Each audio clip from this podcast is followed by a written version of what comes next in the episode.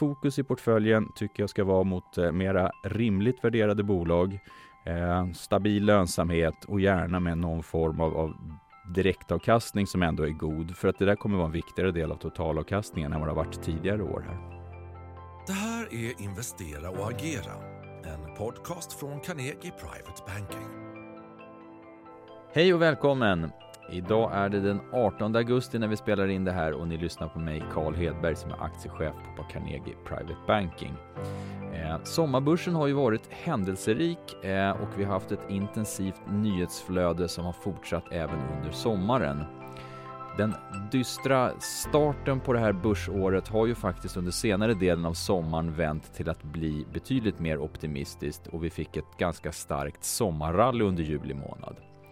Och då kan man ju fråga sig, var det här den riktiga vändningen eh, och att vi nu har sett den här nedgången eh, bli klar för den här gången?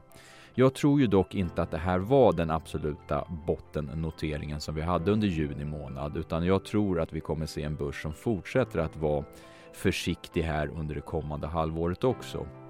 Och att den här starka utvecklingen under juli var mer av ett så kallat björnmarknadsrally, alltså en kraftig kortsiktig uppgång i en fallande trend. Eh, och vi ska i det här avsnittet ge en marknadsuppdatering eh, och vad vi tycker man ska bevaka här framöver och vad man ska hålla utkik för och eh, kanske se som lite signaler på ny ändrad riktning. Och framförallt så ska vi prata om hur vi på aktiemäkleriet här på Carnegie Private Banking rådger våra kunder att agera i sina aktieportföljer. Så om vi börjar med en summering av sommarbörsen så har det ju varit den här klassiska devisen köpa till sillen och sälja till kräftorna. Den har ju stämt ganska så väl då i år får vi väl konstatera för att vi hade vändpunkten någorlunda nära midsommar. Men eh, sälja till kräftorna vet vi inte än om det visar sig vara rätt så att köpa till sillen har varit rätt, eh, sälja får vi se. Men det stämmer ändå ganska bra med vår syn på marknaden kortsiktigt att man ska sälja nu lite grann, åtminstone minska ner aktieexponeringen om man har tagit på sig ny ökad aktierisk i början på sommaren. Då. Vi såg en väldigt stark eh, utveckling på marknaden, eh, till stor del drivet av att räntorna faktiskt föll tillbaks. Vi hade ju en ganska kraftig och snabb ränteuppgång under första halvåret som då pressade marknaderna. Eh, mycket då pådrivet av den höga inflationen. Eh, inflationen har egentligen inte kommit ner så mycket under sommaren, eh, men räntorna har ändå fallit tillbaka. Så det har egentligen varit drivet av då den här osäkerheten i att snabbt stigande räntor och en hög inflation ska, ska då trycka ner ekonomin till, till en betydligt lägre tillväxt eller till och med en recession helt enkelt. Så att egentligen de dåliga nyheterna har, har faktiskt kortsiktigt varit positivt för börsen eftersom det har pressat ner räntorna. Sen hade vi även då rapportperioden här under juli månad som faktiskt gav eh, lite ytterligare stöd till, till den här positiva börsen. Eh, det var solida rapporter. Ehm, siffrorna kom väl in lite bättre både försäljning och resultatmässigt. Men man får samtidigt också ha med sig att det är lite dopat av att vi har en hel del råvarubolag som har fått ett rejält uppsving på intäkterna här under det senaste halvåret. Och det kommer nog inte vara uthålligt. Eh, dessutom så har ju vi eh, en ganska rejäl medvind från valutaeffekter på många av våra exportbolag. Så det här har ju också varit en anledning till att vinsterna faktiskt har sett bättre ut än vad de kanske normalt sett brukar göra. Så att det har kompenserat en del andra negativa effekter då från, från stigande kostnader och så vidare som, som tidigare har pressat bolagens lönsamhet. Men eh, mest intressant kanske ändå var då prognoserna och outlooken från bolagen. Så det ser väl än så länge ganska optimistiskt ut där. Eh, det har ju inte än så länge börjat visa sig riktigt hos företagen, den här försiktigheten som vi kanske mer tydligt ser hos konsumenterna. Eh, så det är mer branschspecifikt där man faktiskt ser att det bromsar in. Så att tydligast är väl de här riktigt konsumentinriktade bolagen. Vi har ju då e-handlarna som, som bara säljer egentligen mot konsumenter som de tydligaste förlorarna på det här. Men huvudfokus framöver då? Ja, vi har ju då som sagt den här kortsiktigt försiktiga synen på börsen. Nu tycker att det kanske sprang på lite väl mycket under juli månad. Och eh, indikatorn som kommer styra det här det är nog sannolikt fortsatt mycket inflationen. Vi har ju fått en del inflationssiffror här nu i, i närtid som ändå visar på att det på sina håll har stannat upp den här eh, kraftiga ökningen. Det är fortfarande höga nivåer men det ökar inte längre i, i, i någon större omfattning. Så att den förhoppningsvis en första liten signal på att det faktiskt börjar vända ner åt, åt rätt håll om vi säger så. Men det här blir viktigt att, att hålla koll på för det här kommer nog styra mycket av börsutvecklingen framöver. Och sen som sagt det här med prognoser från bolagen. Det kommer vara väldigt viktigt och väldigt intressant eh, att höra vad bolagen säger. Börjar de se den här eh, försiktigheten leta sig in då i, i efterfrågan? Vi har ju som sagt sett konsumenter som börjar, börjar eh, dra lite grann i handbromsen och hålla hårdare i plånboken. Eh, när kommer det här börja synas för de här lite större industribolagen som då påverkar börsen som helhet lite mer? Och sen då som sagt, vi saknar ju inte andra osäkerhetsfaktorer heller. Vi har en del makrorisker. Vi har det här med, med fortfarande stora logistikproblem eh, som, som pressar lönsamhet för bolaget och kanske gör att komponenter saknas i produktion och så vidare. Eh, och dessutom då så har vi väl fått nytt eh, eh litet eh, eh, osäkerhetsmoment på halsen i form av, av eh, lite diskussioner mellan USA och Kina då med gällande Taiwan helt enkelt.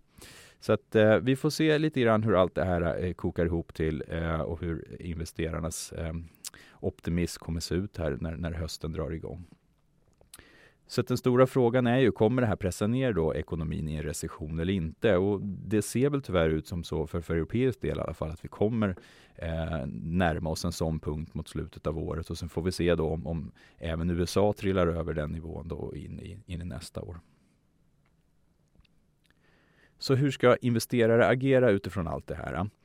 Ehm, ja, jag tycker nog faktiskt man ska se över sin aktieportfölj. Har man tagit eh, lite positioner som man har vinster på här under sommaren så ska man överväga att, att, faktiskt sälja det här tycker jag. Att öka på kassan igen helt enkelt. Plocka hem en bra rörelse på kort tid. Sen är det väl så att många sitter med innehav som man har ägt lite längre och då kanske inte har vinster.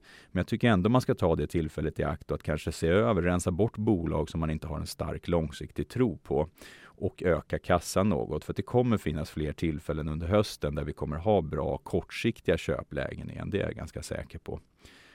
Um, och jag tror inte den här rörelsen uppåt som vi har haft just nu kan fortsätta helt oavbrutet. Så att kortsiktigt bör vi ha någon form av rekyl nedåt.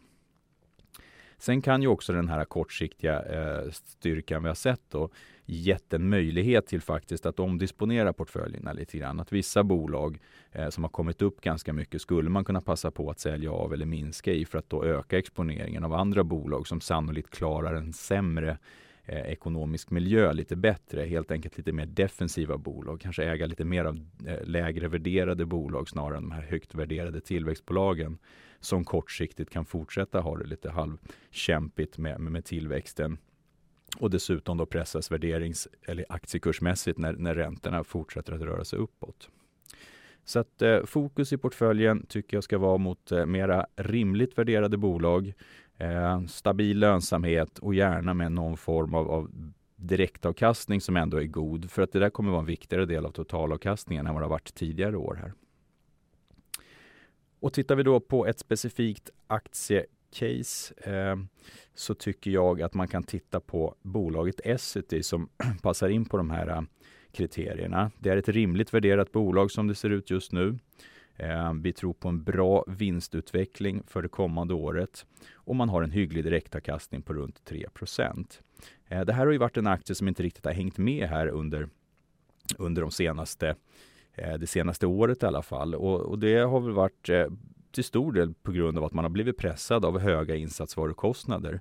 Framförallt är det pappersmassa som är en stor viktig komponent och där har ju priserna ökat kraftigt senaste året. Eh, här hade vi hoppats lite grann att man skulle se priser eh, som föll tillbaks lite grann under första halvan av året. Men det har faktiskt eh, fortsatt varit en ganska stark prisutveckling på just pappersmassa, vilket har då pressat eh, Essitys lönsamhet. Man har dock historiskt sett varit väldigt duktig på att motverka det här med prishöjningar. Och, och så även i det här fallet. Men när, när då massapriserna har ökat än mer så, så har man inte riktigt eh, lyckats stävja det här. Men det tror vi kommer ske under kommande kvartal, här, eller det kommande året till och med. Så att vi bör se pappersmassapriser som faller tillbaks. Eh, även då insatsvaror i form av oljerelaterade produkter kommer då sannolikt också komma ner i pris. Eh, Medan då prishöjningarna slår igenom en viss fördröjning och kommer fortsätta slå igenom här för kommande kvartal. Så det bör tala för en ganska god vinsttillväxt under det kommande året.